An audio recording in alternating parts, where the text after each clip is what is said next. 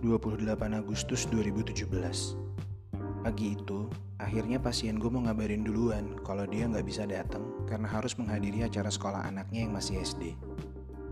Ya, seenggaknya gue nggak perlu berangkat jauh-jauh ke kampus lah ya. But since I haven't made another appointment buat diskusi sama dosen, gue akhirnya putusin buat putar balik. Eh, tapi gue mau ke mana juga ya? Masih jam setengah sembilan. Pikir gue dalam hati. Oh iya, gue cuci mobil aja di dekat rumah.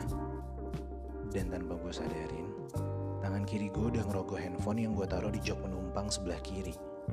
Ngebuka call history, and dialing to the last call I made. And yes, it was her, Diandra. Halo Di, udah bangun belum lo?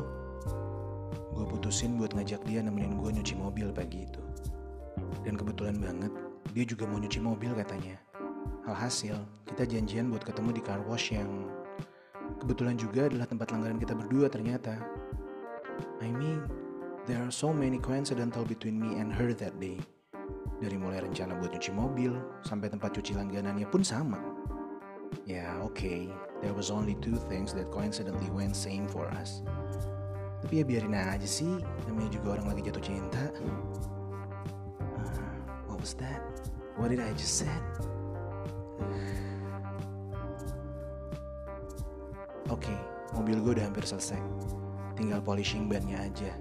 Dan lagi-lagi, si mobil Agia Silver pun sampai.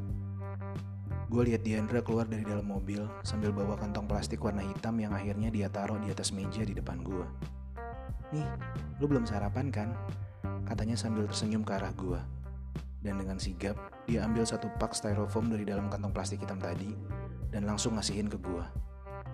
Mie ayam? Siapa yang makan mie ayam jam setengah sepuluh pagi? Dan sekarang juga belum waktunya makan siang kan? Tapi ya udahlah ya. Gue seneng kok. Thank you ya Di, jawab gue sambil senyum.